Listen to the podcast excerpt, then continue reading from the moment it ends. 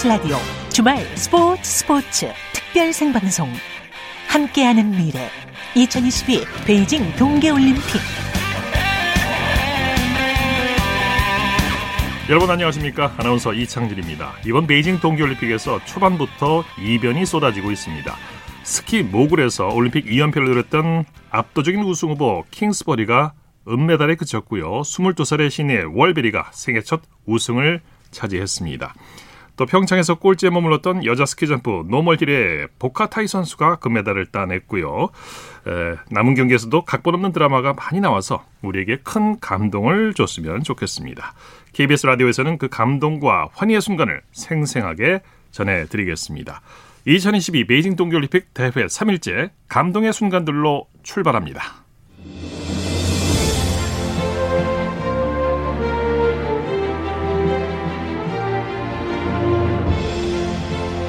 2022 베이징 동계올림픽 감동의 순간들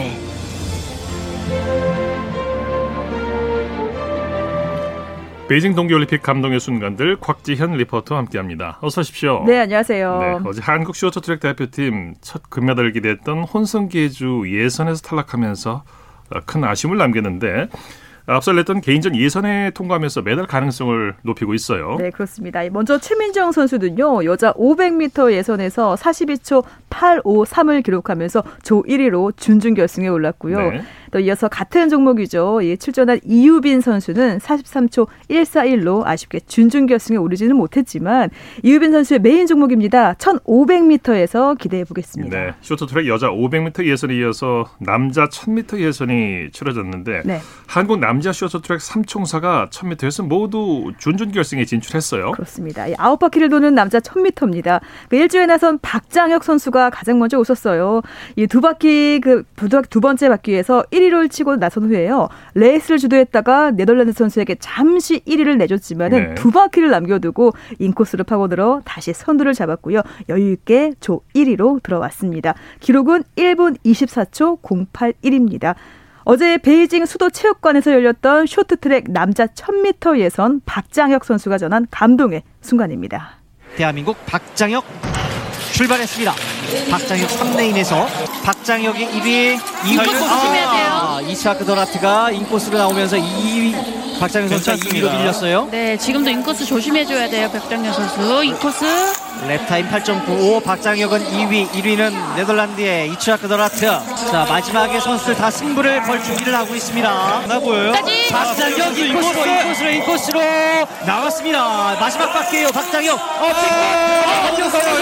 어, 자 박장혁 박장혁 박장혁. 어, 앤드류 선수까지 1, 2등으로 들었습니다. 박장혁이 1위 2위는 앤드류 허 네, 박장혁 선수 생애 첫 올림픽 출전인데 좋은 결과 기대해 보겠습니다. 네. 이어서 대표팀 다크호스 이준서 선수 아주 차분한 레이스를 펼쳤죠. 그렇죠. 4조에서 뜬 이준서 선수는요 다섯 바퀴 남길 때까지 맨 뒤에 있다가 아웃코스로 한 명, 인코스를 한 명을 연달아 제치고 단숨에 2위로 올라섰습니다. 예. 이 마지막 바퀴를 남기고 1위로 역전했는데요. 어제의 기록은 1분 24초 698입니다. 쇼트트랙 남자 1000m 예선 이준서 선수가 전해준 감동의 순간입니다. Ready. 출발. 자 이준서 아웃코스 일단 4위에서 출발했습니다. 현재 선두는 파스칼 디용, 2위는 이스라엘의 블라디슬라프 비카노프. 이준서 현재 맨 뒤에서 레이스. 이준서 선수. 자 이준서 시동을 걸면서 아웃코스 한 번에 추월해야 돼요. 넓게 나와야 돼요. 넓게. 한 번 더 해줘야 되는데요. 한 번 더 치면 좋겠는데 3위까지 왔어요. 아, 어, 좋았어요. 잘 왔어요. 아, 대단합니다. 자, 두 단계를 건너뛰었습니다. 잘 들어왔어요, 이준서 선수. 예. 굉장한 기술을 지금 선보였죠, 이준서 선수. 아웃에서 인으로 빠지는 기술이었습니다. 그러면서 동시에 다시 인으로 다시 나옵니다. 마지막 이준서, 바퀴. 이준서가 현재 1위 이준서.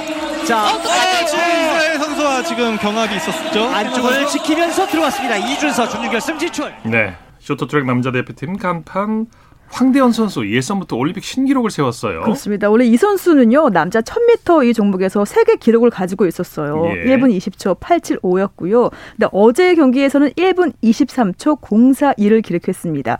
이 기존의 올림픽 기록은 이 캐나다의 샤를 아물랭 선수가 갖고 있던 1분 23초 407입니다. 그러니까 네. 어제 황대현 선수는요 올림픽 신기록도 세우고 기존의 세계 신기록까지 이렇게 나란히 보유한 선수가 됐습니다. 예. 어제 예선에서는 시작부터 결승전까지 단 한 번도 선두 자리를 놓치지 않았습니다. 어제 베이징 수도체육관에서 황대현 선수가 보여준 감동의 순간 끝으로 들어보시죠. 출발. 자, 황대현. 역시 르파프 선수 지금 아웃코스로 추월 시도. 아, 황대현이 주지 않아요. 네, 대신. 쉽게 주지 않아요. 아, 그런데 아, 쉽게 주지 어, 안 않았어요. 줬어요. 아, 삐끗했습니다. 르파프, 삐끗. 이원웅이 3위. 자, 실키 크레트가 2위, 황대헌이 1위입니다. 뒤쪽에는 3위에 리원룽 중국 선수 르파프가 4위로 쳐져 있습니다. 두 바퀴가 남게 됩니다. 아, 지금 계속해서 다른 선수들이 나갈 겨를을 겨를이 없어요 지금 못 나가요 지금. 크레트와 리원룽이 시도를 못 하는데요. 황대 선수 마지막 바퀴 마지막 황대헌 인코스 잘 지켰고 끝까지 자, 실키 크레트 바깥쪽으로 나옵니다만 여의치 아, 않습니다. 인코스. 아직 쓰지 않았어요. 끝까지. 그대로 들어오면서 황대헌 1위입니다. 아, 좋습니다. 황대현 선수가 1위로 들어왔습니다. 아, 경기 잘 풀어갑니다. 우리 대한민국의 네, 베이징 동계올림픽 감동의 순간들 다음 주 이 시간에도 곽지현 리포터와 함께하겠습니다. 수고했습니다. 네, 고맙습니다.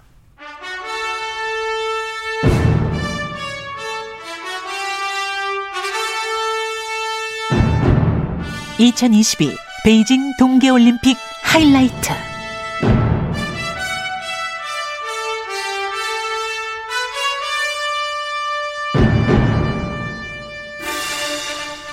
함께하는 미래 2022 베이징 동계올림픽 특별 생방송 함께하고 계십니다. 9시 26분 지나고 있습니다. 이어서 우리나라 선수들의 주요 경기 소식과 메달 순위, 경기 일정 등을 총정리드리는 베이징 동계올림픽 하이라이트 시간입니다. 대한민국 최고의 스포츠 평론가 최덕호 씨와 함께합니다. 어서 오십시오. 예, 안녕하세요. 자, 오늘 대회 사흘째인데요. 올림픽 열기가 조금씩 조금씩 이제 달아오르고 있어요. 어, 그 베이징 현지에 갔던 이 취재진들의 얘기를 들어보니까 네. 이 개막 전하고 개막 후하고 확연히 차이가 난다. 네. 아, 이 얘기를 들었고요. 이 베이징 현지에서는 올림픽 붐이 좀 있는 것 같은데, 근데 이 국내에서는 좀 솔직하게 말씀을 드리면 아직까지는 전만 못하죠. 뜨겁지는 않다라고 보고요. 네, 네. 어제 그 기대했던 혼성계조 2000m에서 만약에 메달이 나왔다면 분위기가. 분위기는 달라졌을 텐데 네, 네. 어, 우리 선수들 메달이 나오면은 뭐 금방 뜨거워지지 않을까 이렇게 예상해 볼 수도 있겠죠. 예, 예. 예. 무엇보다 가장 관심을 끄는 종목이 쇼트트랙인데 조금 전에도 이제 전해드렸습니다만 우리 선수들이 이제 쇼트를 개인전에서 이제 순항하고 있어요. 황대현 예. 선수가 올림픽 신기록을 또 세웠고요. 어, 예, 그 쇼트트랙 남자 1000m에서는 이 황대헌, 이준서, 박장혁 선수가 이제 준주 결승에 올라갔죠. 네. 어, 앞서 그 전해드렸던 대로 이 황대헌 선수 어제 그 예선 5주에서 1위로 준준 결승에 올라갈 때 올림픽 신기록을 세웠고요. 네. 어, 그리고 이미 1000m에서는 이 세계 기록을 갖고 있는 선수입니다. 자, 그런데 이 쇼트트랙은 엄밀히 말씀드려서 기록 경기가 아니라 순위 이 경쟁이죠. 그렇죠. 어, 순위가 더 중요하고 기록은 덤으로 오는 거다라고 말씀드리고 싶고 단 하나 어제 이 올림픽 기록을 세웠다는 것의 의미 네. 그만큼 황대원 선수의 컨디션이 좋기 때문에 전망이 밝다. 예. 이거 하나는 분명한 거죠. 네. 박장혁과 이준서 선수도 이제 조 1위로 예선을 통과했고요. 예. 음, 이 박장혁, 이준서 선수도 예선을 조 1위로 통과해서 준주 결승에 합류를 했습니다. 네. 자, 우리 선수 세 명이 이제 남자 예선 준주 결승에 올라갔거든요. 그렇죠. 어, 이제 보통 우리가 이제 일반적으로 예상할 때 남자 대표팀의 에이스는 이 황대헌 선수이기 때문에 이제 금메달을 놓고 얘기할 때 황대헌 선수에게 기대를 많이 걸고 있거든요. 네. 자, 그런데 어, 이 쇼트트랙이 열리는 이 캐피탈 인도어 스타디움의 빙질 굉장히 어렵습니다. 예. 어제도 여자 500m, 남자 1000m에서 이렇게 넘어지는 선수, 여기서 넘어지는 선수는 충돌이 아니라 혼자 달리다가 질주하다가 그렇죠. 넘어진 네, 선수들이긴 네. 하는데 부딪히지도 않았고. 예, 계속 나왔거든요. 이제 그만큼 네네. 빙질이 어- 어렵습니다. 그래서 의외의 결과가 나올 가능성이 크다 이번 대회는 네, 그렇다고 네. 한다면은 어 이제 황대하원 선수에게 금메달 기대를 하고 있고 이외에 이준서, 박정혁 선수도 깜짝 메달을 가져올 가능성도 있다 이렇게 볼 수도 있겠죠. 네. 또 쇼트트랙 여자 쇼트트랙의 간판 최민정 선수 이제 500m 예선에서 좀 1위를 차지했어요. 예, 어제 여자 500m에서는 최민정, 이유빈 이 두 선수가 참가했는데 이 최민정 선수만이 준결승에 진출했거든요. 이 최민정 선수는 우리 여자 대표팀의 에이스입니다. 어제 그 실력을 보여줬어요. 왜냐하면 어, 조 1위로 준결승에 올라갔는데 이 경기 초반에 이탈리아 마르티나 발세피나 선수에 이어서 2위로 어, 질주했거든요. 예. 자, 그러다가 이 결승선 세 바퀴를 남겨놓고 안쪽으로 파고 들면서 역전 우승을 만들어낸 거거든요. 네, 이게 네. 이제 바로 이 최민정 선수의 이제 이런 그 경기력이고요. 어, 최민정, 이 황대현 선수 어제 경기 보니까 컨디션 좋아 보였고요. 네네.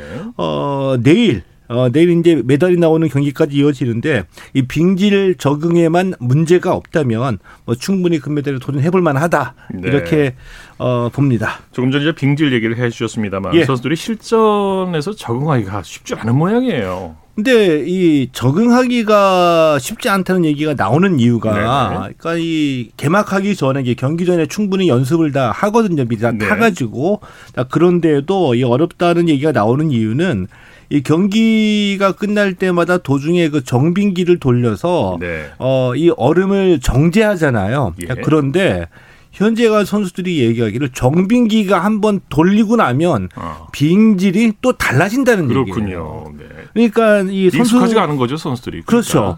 그러니까 선수들 표현대로 한다면은 한번 정빙기 돌리고 난 다음에 얼음이 스케이트 날에 탁탁 달라붙는 맛이 있었었는데 이 정빙기 돌리니까 튕겨져 나가는 것 같은 느낌이 든다. 네, 그러니까 네. 어떻게 맞춰야 될지 쉽게 적응하기가 쉽지 않다는 음, 얘기죠. 그렇죠. 자, 그럼 여기서 우리나라 쇼트 여자 쇼트 트랙의 전설을 전화로 연결해서 얘기 들어보는 시간 갖도록 하겠습니다. 자, 이분의 에, 경력 커리어를 소개를 해드리죠. 1994년 노르웨이 릴레함메르 여자 3000m 계주 여자 1000m 금메달 그리고 1998년 일본 나가노 올림픽 여자 3000m 계주 여자 1000m 금메달의 주인공 주인공입니다. 누굴까요?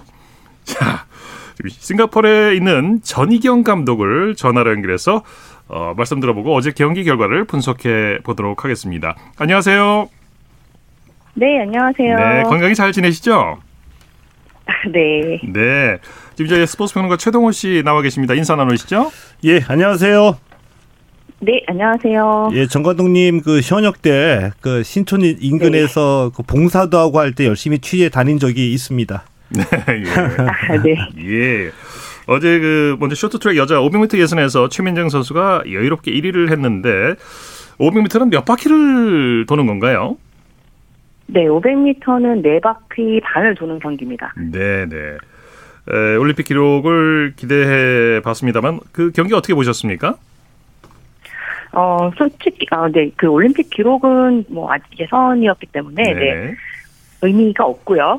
네, 지금 몸 상태가 상당히 좋아 보이고요. 아마 이제 8강 그리고 4강 올라가면 갈수록 기록이 이제 빨라질 걸로 예상이 됩니다. 네. 예, 예, 전 감독님 그 빙질이요. 그렇게 네. 어렵다라고 얘기를 해- 어, 하는데 이거 적응은 해야지 네. 되고 이거 어떻게 할까요? 어, 일단 뭐, 중국 선수를 제외하고는 다 같은 조건이거든요. 그렇죠. 네, 선수들이 빨리 적응하는 수밖에 없고요. 아마 이제 뭐 튕겨져 나간다, 좀 미끄러운 느낌이 난다. 이건 아마 그립이 좀 잘 안 된다라는 그런 뜻인 것 같은데, 네. 어, 뭐 방법이 없습니다. 뭐 적응할 수, 적응을 빨리 하는 수밖에 없는 것 같습니다. 네. 전희경 감독님께서 그런 경험을 해 보셨겠죠. 네, 해외 나가서? 경기장마다 네, 네, 그렇죠. 얼음이 다 다르기 때문에 경험이 많죠. 네. 어떻게 그러면 그 적응을 하셨나요? 그런 경우를 먼저 맞닥뜨리시면 좀 당황도 네, 되실 텐데. 거듭하면 거듭할수록 예, 얼음에 이제 익숙해지긴 하는데 네. 어쨌든 뭐 다 똑같은 동일한 조건이기 때문에 뭐 그거에 대해서 뭐 네, 뭐 불명 아 불파 그러니까 불 불평을 할 수 있는 상황은 아닌 것 같습니다. 아, 네. 그러면 결국에 우리 정 감독님의 말씀은 이 빙질에 적응하는 것도 실력이다. 이렇게 이제 정리를 해볼 수가 있겠고, 한 가지 뭐 이번 대회의 이 쇼트트랙에서의 그 변수가 첫 번째가 빙질이고 두 번째를 중국 선수들하고 이제 경쟁이다. 이렇게 이제 보고 있거든요.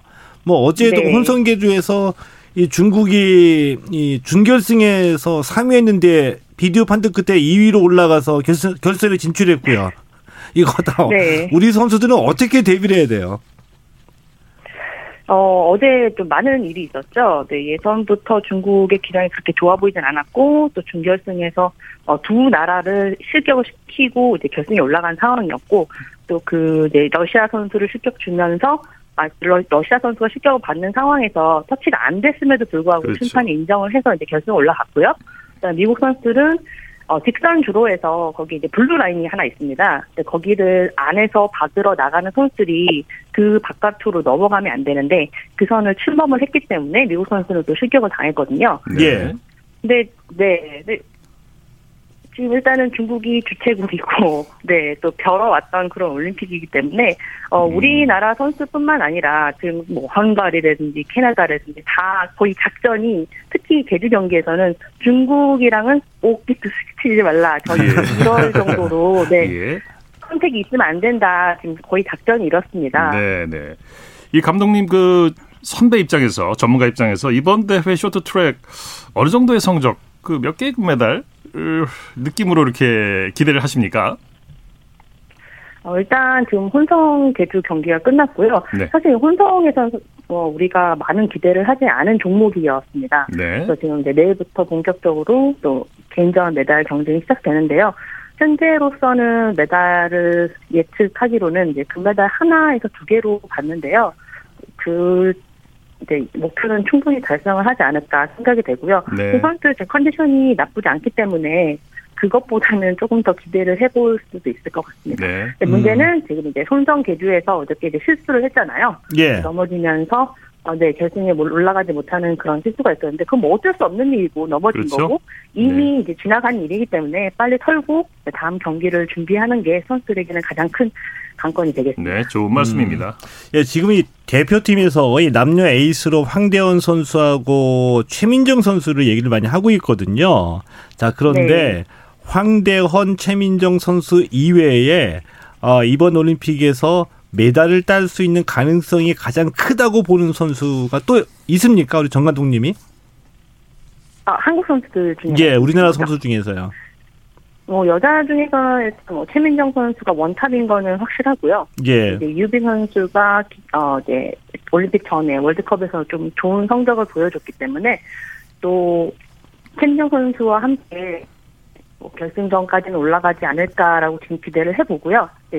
이제 500m는 실패를 했지만 이제 남은 종목에서 이제 잘 해볼 네, 거라고 네. 생각을 하고요. 또 네. 김아랑 선수도 지금 대기를 하고 있고요. 예. 남자 같은 경우는 황대현 선수가 원탑이긴 하지만 어, 또 이준선 선수가 아마 네, 만만치 않은 그런 실력을 보여주지 음, 않을까. 네, 네. 기존에 지금 준비하기 전에 부상을 좀 당했기 때문에 예. 이게 조금 걱정은 되지만 지금 많이 회복한 것 같거든요. 아마 네, 두 선수에게 좀 기대를 많이 하는 게 좋을 네, 것 네. 같습니다. 싱가포르 현재 지금 몇 시인가요?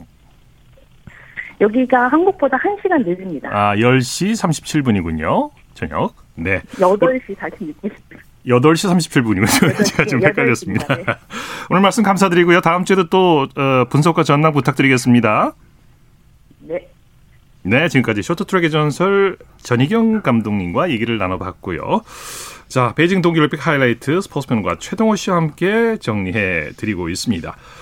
이 쇼트트랙, 쇼트트랙 혼성 계주에서 어, 예선 탈락한 것이 우리 선수들에게 혹 부담이 되진 않을까 이런 생각이 좀 들긴 해요. 어, 이 충격적이었죠 사실. 그것도 네, 뭐 네. 이 달려서 끝까지 달려서 밀려났다고 한다면 받아들일 수 있겠는데 그렇죠. 어이없게 넘어졌기 때문에 충격적이었는데 실수 아니겠습니까? 그렇죠. 네, 근데 네. 그 말씀하신 실수가 네. 굉장한 불안 요소이거든요. 예, 그런데 이 경험이 적은 선수들에게는 굉장히 불안이 됩니다. 그런데 네.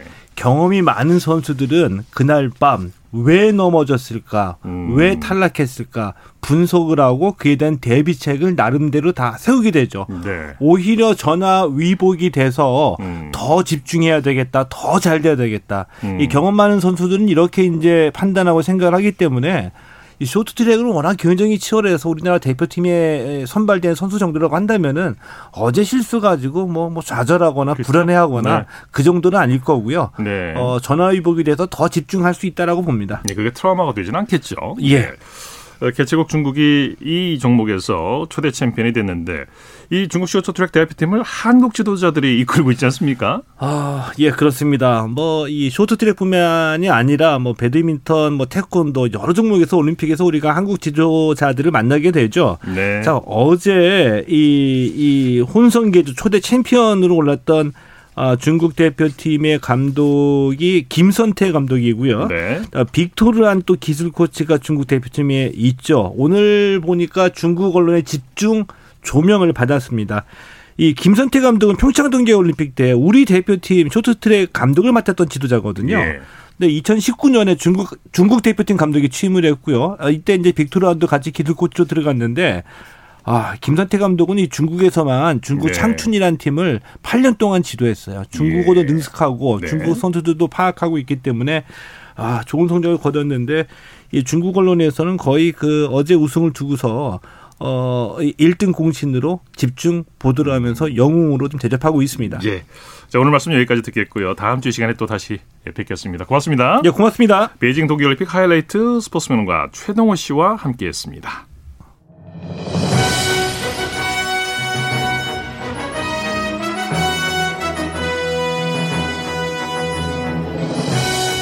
이창진 아나운서가 진행하는 KBS 라디오 특별 생방송 대한민국 동계올림픽 영웅들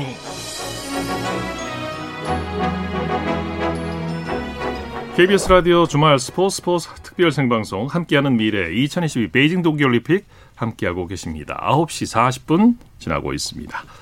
이어서 역대 올림픽에서 대한민국을 빛낸 우리 선수들의 발자취를 자리와 함께 돌아보는 대한민국 동계올림픽 영웅들 시간입니다. 정수진 리포터와 함께합니다. 어서 오십시오. 네, 안녕하세요. 어제에서 오늘도 피겨 여왕 김연아 선수에 대한 얘기죠? 네, 김연아 선수는 총 세번의 올림픽에서 선수, 홍보대사, 그리고 최종 성화 점화자로 활약했는데요. 예. 이 선수로서의 마지막 올림픽은 바로 2014 소치 동계 올림픽이었습니다. 그래서 그때 올림픽을 마지막 무대라고 표현을 했는데 이때 금빛 은메달을 획득했죠. 이렇게 금빛 은메달이라고 표현한 이유가 있죠. 네, 역대 세 번째로 피겨 여자 싱글 올림픽 2연패를 기대했지만 은메달을 목에 걸었잖아요. 네. 그런데 그때 석연치 않은 판정, 그러니까 판정 논란이 있었기 때문에 금메달 못지않은 은메달인 겁니다. 예. 뭐 김연아 선수 입장에서는 마지막 올림픽이라 후련하면서도 아쉬웠던 그런 무대였는데요. 관련 내용을 2014년 2월 21일 KBS 뉴스라인에서 들어보시죠. 피겨 인생에 혼이 실린 김연아의 마지막 연기입니다. 수만 번을 뛰어오른 3회전 연속 점프는 언제나처럼 완벽했습니다. 유연한 스핀과 현란한 스텝, 음악과 하나 되는 김연아의 몸짓에 모두가 숨을 죽였습니다. 몸을 가눌 수 없을 정도로 모든 것을 쏟아부은 4분 10초였습니다. 김연아의 이름이 울려 퍼졌고 피겨 여왕의 눈에도 뜨거운 눈물이 보였습니다.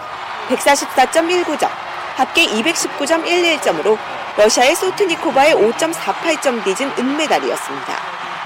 끝까지 의연해 보였던 김연아는 무대를 벗어나자 참았던 눈물을 왈칵 쏟아냈습니다.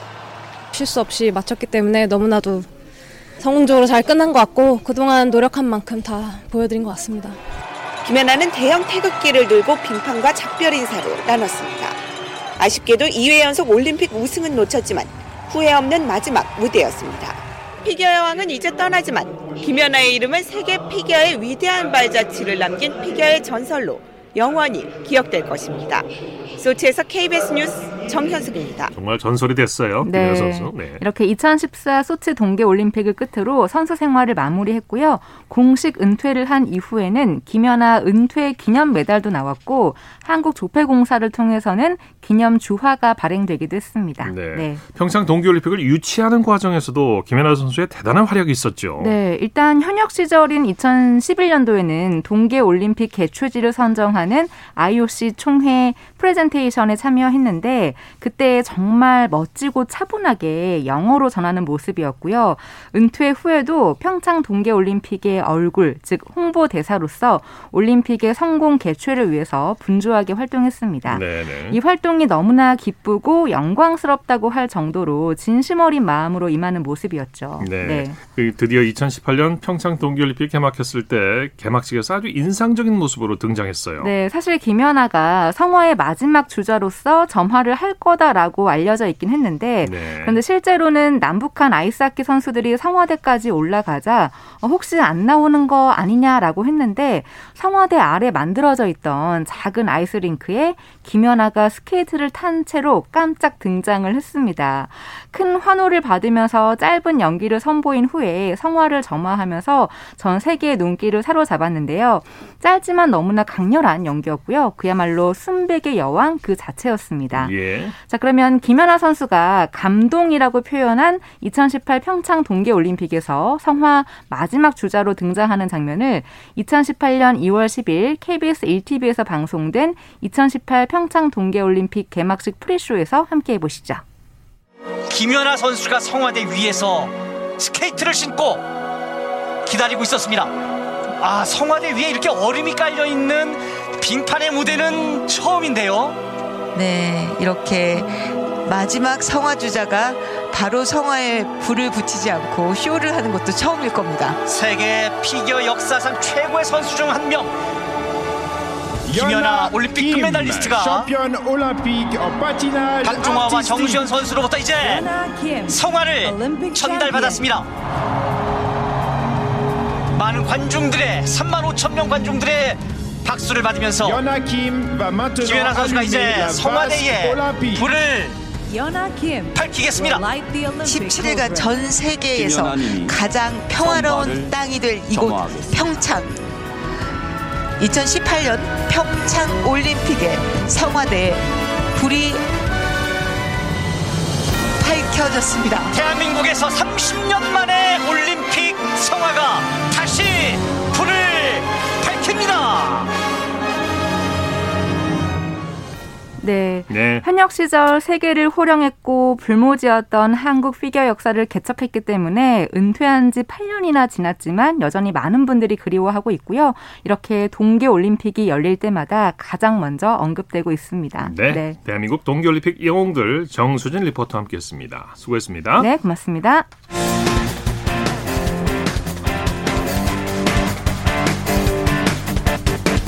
2022 베이징 동계올림픽 와이드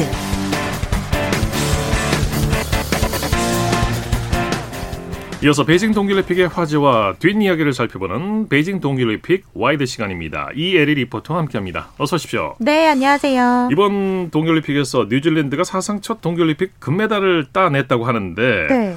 어, 주인공이 지난 평창 올림픽 때 유니폼에 한글로 뉴질랜드고 뉴질랜드라고 새기고 날았던 네. 에, 사도스키 시노트 선수라고 하죠. 네, 맞습니다. 이 선수가요, 오늘 중국 허베이성 장자커우의 겐팅 스노파크에서 열린 스노보드 여자 슬로프 스타일 결선에서 92.88점을 받아 1위를 네. 차지했습니다. 어, 이 경기는 스노보드를 타고 경사면을 내려오면서 각종 회전 묘기를 선보이는 그런 종목인데요. 네. 사실 이번 동계올림픽 특징이 바로 인공 눈입니다. 예. 워낙 눈이 안 오는 지역에 100% 인공 눈으로 경기장을 만든 거라 이 인공 눈이 경기력에도 영향을 줄 거다라는 이런 걱정이 있었거든요. 예. 근데 실제로 이변이 속출하고 있습니다. 예. 당초 미국의 제이미 앤더슨이 강력한 우승 경쟁자였지만 결국 금메달은 사도스키 시노트 스타트 선수에게 돌아갔는데요. 빙질 설질 다 문제군요. 그러니까요. 네. 어, 이 결승 경기 중계로 들어보겠습니다. 자 마지막 레일 섹션, 지미 섹션 성공적으로 가야 될 텐데요. 450도 아 좋습니다. 오, 270도 아웃이었고요. 엘리블 한 바퀴, 두 바퀴. 오두 바퀴 막 여기서 자 마지막 여기만 성공하면은 이거 모르는 싸움입니다. 한 바퀴, 두 바퀴, 세 바퀴. 이걸 성공해버립니다. 상대방이 잘했으면 충분히 격려해주고 응원해주고 축하해줄 수 있는 이게 바로 스포츠고 이게 스노보드고 이게 올림픽입니다.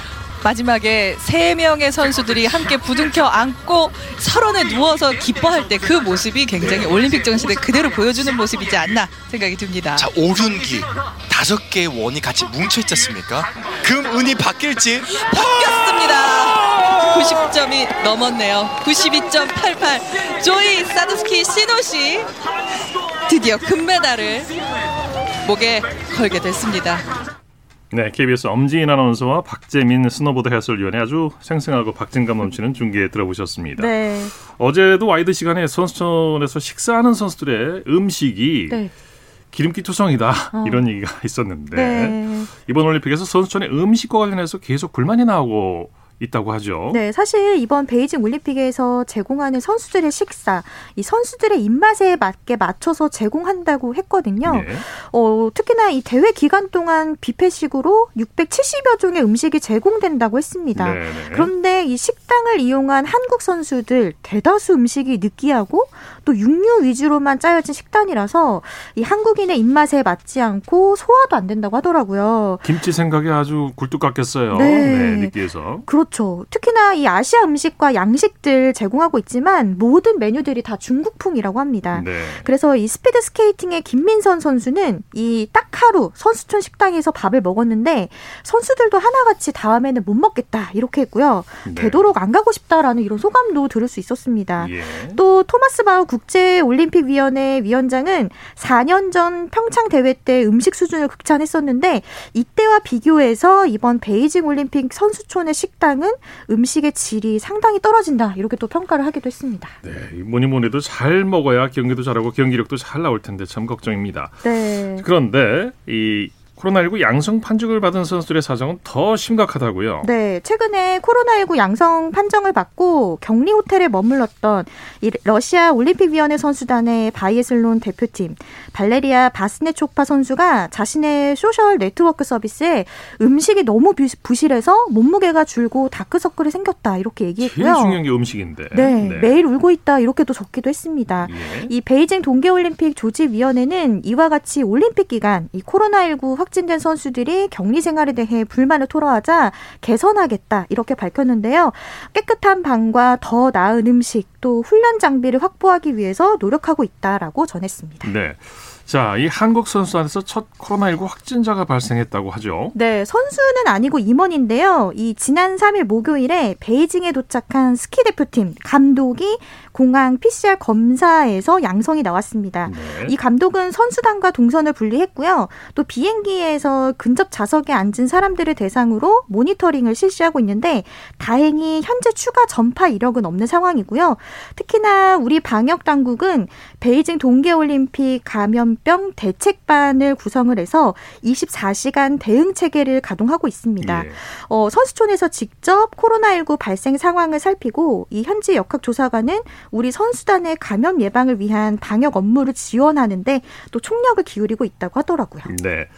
어, 그리고 오늘 김보름 선수가 베이징에서 생일을 맞이했다고요. 네, 김보름 선수 오늘 어, 2월 6일에 태어났습니다. 1993년생이고요. 네. 이번 생일도 올림픽 선수촌에서 맞이했고 올림픽에서만 김 선수 세 번째 생일을 보내고 있는데 특히나 대한체육회에서 이 김보름 선수에게 베이징 동계올림픽 마스코트인 빙둔둔 인형과 함께 꽃다발을 전달해주면서 예. 생일을 축하하기도 했습니다. 이 빙둔둔 인형을 구하기도 어렵다면서요? 네, 이 인형을 구하기 위해서 한 시간 넘게 또 줄을 서서 기다린다라는 네. 이런 또 진풍경을 또 들을 수 있었는데요. 오전 10시 오픈 전부터 길게 이 판매하는 매장 앞에 줄을 서서 초저녁 문이 닫힐 때까지 이어지고 있습니다. 네. 이 빙둔둔은 얼음 옷을 입고 있는 판다 인형인데 어, 사실 미디어 센터에서도 이 같은 상황이 연출되고 있고 또 오죽하면 상품별로 한 명당 한 개의 수량을 제한하는 이런 조치까지 시행되고 그렇군요. 있습니다. 네. 자, 오늘 소식 고맙습니다. 네, 고맙습니다. 베이징 동계올림픽 와이드 이혜리 리포터와 함께했습니다. 수고하셨습니다.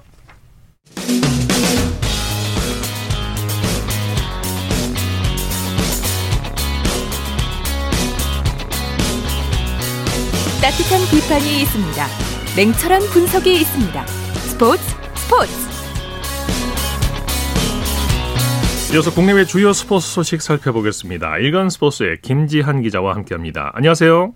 네, 안녕하세요. 먼저 축구 소식부터 살펴보죠. 여자 아시안컵에서 사상 처음으로 결승에 오른 우리 여자 축구 대표팀 오늘 밤에 중국과 이 시간 현재 경기를 치르고 있는데 어떻게 진행이 되고 있습니까? 네, 한국 여자 축구 대표팀이 이 시간 현재 인도 나비 문바이에서 중국과 여자 아시안컵 결승전을 치르고 있는데요. 예. 현재 후반 추가 시간이 진행되고 있는 가운데서 2대 2로 팽팽하게 아, 맞서 그렇군요. 있습니다. 네, 우리나라는 전반 27분에 최유리 선수가 선제골을 넣었고요. 이어서 전반 추가 시간에 지소연 선수가 페널티킥으로 추가골을 넣으면서 2대 0으로 앞서갔습니다. 예. 그러나 중국이 반격에 나섰고요. 후반 22분과 26분에 어, 연이어서 골을 넣으면서 현재 2대 2로 맞서 있습니다. 네. 아, 마지막 남은 시간까지 우리나라 대표팀 조금 더 힘을 내줬으면 하는 네. 바람입니다. 좋은 소식 기대하겠습니다. 네. 자, 손흥민 선수가 부상을 털고 잉글랜드 축구협회 FA컵 32강전을 통해서 복귀전을 치렀죠. 네, 손흥민 선수 우리 시각 오늘 새벽에 영국 런던 토트넘 홋스퍼 스타디움에서 열린 2021-22 시즌 FA컵 32강전 이 브라이턴과의 홈 경기에 선발 출전을 해서 69분간 어, 뛰었습니다. 네. 지난달 6일에 첼시와의 리그컵 준결승 1차전 때 이 다리 근육 통증을 호소했고 이후에 재활과 치료에 집중을 해온 지 딱 한 달 만이었는데요. 예. 어, 복귀전에서 손흥민 선수는 공격 포인트를 올리지는 못했습니다만은 그래도 적극적인 움직임 움직임과 특유의 이 폭발적인 스피드를 활용한 공격력이 돋보였고요. 네. 소속팀 토트넘의 3대1 승리를 도왔습니다. 아주 몸놀림이 가벼워 보였어요. 그렇습니다. 네. 네. 한국 육상 높이뛰기 간판 우상혁 선수가 지난해 도쿄올림픽 이어서 1년도 안 돼서 한국 기록을 갈아치웠다고요. 네, 우상혁 선수가 올해 처음 치른 경기에서 높이뛰기 남자 한국 신기록을 세웠습니다.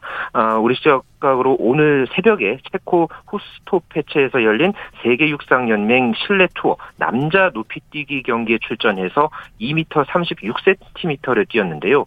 작년 8월에 도쿄올림픽 결선에서 자신이 세웠던 2m 35cm 이 한국 기록을 6개월 만에 1cm 어, 높였습니다. 네. 아, 지난해 말에 유럽 전지 훈련을 시작해서 계속해서 유럽에서 훈련을 해왔는데요. 어, 이렇게 첫 대회에서 한국 기록을 기록을 세우면서 전지훈련의 성과를 함께 확인했고요. 네. 내심 올해 미국에서 열릴 세계 선수권 대회 나아가서 9월 항저우 아시안 게임에서도 좋은 결과를 기대할 수 있는 그런 발판을 마련했습니다. 네. 자, 미국 여자 프로골프 LPG 투어 드라이브온 챔피언십에 나선 이정은 선수가 시즌 첫 톱10에 올랐죠. 네, 이정은 선수가 미국 플로리다주 포트마이어스에서 열린 LPGA 투어 드라이브온 챔피언십에서 공동 9위에 오르면서 올 시즌 첫 번째 톱10에 진입했습니다. 네. 아, 아, 우승자는 아일랜드 리오나 매과이어 선수였고요. 아일랜드 선수는 최초로 LPGA 투어 정상에 오른 가운데 이 최혜진 선수는 10언더파 공동 15위에 오르면서 LPGA 투어 신인왕 포인트 경쟁에서 선두로 나섰습니다. 네. 자, V리그 여자부 IBK 기업은행이 완전히 달라진 면모를 보여주고 있는데 오늘 페퍼저축은행을 꺾고 4연승을 거뒀어요. 네, IBK 기업은행이 오늘 경기 화성종합체육관에서 열린 페퍼저축은행과의 경기에서 3대 0으로 완승을 거뒀습니다. 네. 이렇게 되면서 4연승 18함을 불었는데요. 한때 IBK 기업은행 이 팀 내부 문제 때문에 아주 심각한 부진에 빠졌었죠. 예. 그러나 최근 이렇게 연승 행진을 달린 덕에 승점 2점을 기록을 하면서 현재 6연패를 당하면서 5위에 머물러 있는 흥국생명과의 승점 차를 단 3점 차까지 바짝 추격했습니다. 네, 선수들이 뭔가 정신무장을 한 듯한 느낌이 좀 들어요. 그런 분위기가 많이 감지가 됐었습니다. 네, 네. 김호철 감독 확실하게 뭔가 달라진 모습을 보여주고 있는 것 같습니다. 자, 오늘 네. 소식 감사합니다. 네, 감사합니다. 국내외 주요 스포츠 소식 일간 스포츠의 김지한 기자와 살펴봤습니다. KBS 라디오 주말 스포츠 스포츠 특별 생방송 함께하는 미래 2022 베이징 동계올림픽 오늘 순서는 여기까지고요. 다음 주에도 생생한 올림픽 소식 전해드리겠습니다. 함께해 주신 여러분 고맙습니다. 지금까지 아나운서 이창진이었습니다. 스포츠 스포츠